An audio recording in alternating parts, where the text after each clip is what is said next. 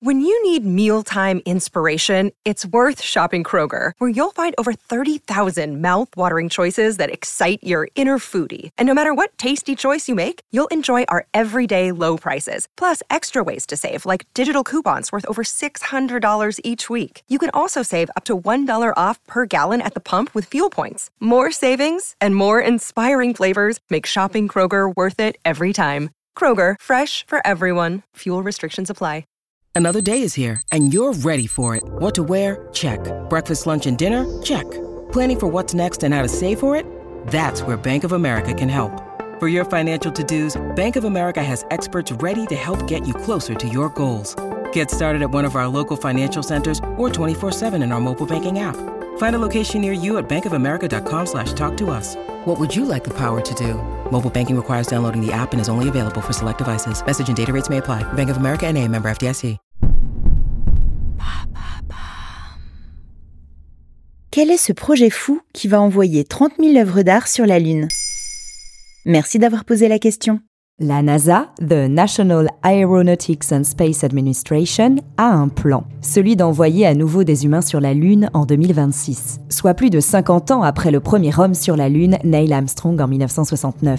En parallèle de ce projet, la NASA compte également y envoyer des instruments scientifiques entre 2023 et 2026. Parmi ces instruments technologiques, la plus grande exposition d'œuvres d'art jamais envoyées sur la Lune, c'est le projet Lunar Codex. C'est quoi le projet Lunar Codex? Inventé par le physicien canadien Samuel Peralta, Lunar Codex est le projet fou d'envoyer quatre capsules sur la Lune contenant près de 30 000 œuvres d'art contemporains entre 2023 et 2026. Ce sera la plus vaste collection d'art jamais envoyée dans l'espace. Le créateur souhaite, à travers ce projet, témoigner de l'idée que malgré les guerres, les pandémies et les bouleversements climatiques, l'humanité a trouvé le temps de rêver, le temps de créer de l'art. Pour gagner de la place, toutes les œuvres d'art ont été numérisées sous forme de nanofichiers sur une toute petite carte mémoire qui sera déposée dans la poussière du sol lunaire. Ce n'est pas la première fois que des œuvres sont envoyées sur la Lune. En 1969, des œuvres d'Andy Warhol, Robert Rauschenberg, Forrest Myers et John Chamberlain accompagnaient le lancement d'Apollo 12. Lunar Codex va représenter le plus grand musée numérique jamais envoyé sur notre satellite, la Lune. Quel type d'œuvre compose Lunar Codex? Dans les capsules sont conservées de la musique, comme des chants de Noël, des romans d'heroic fantasy,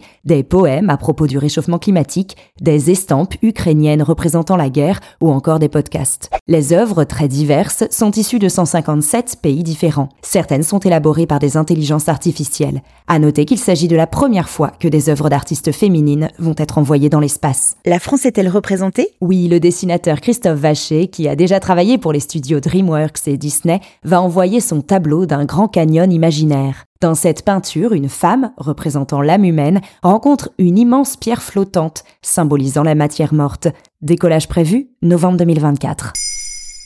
Maintenant vous savez, un épisode écrit et réalisé par Carole Baudouin. Ce podcast est disponible sur toutes les plateformes audio. Et si cet épisode vous a plu, n'hésitez pas à laisser des commentaires ou des étoiles sur vos applis de podcast préférés.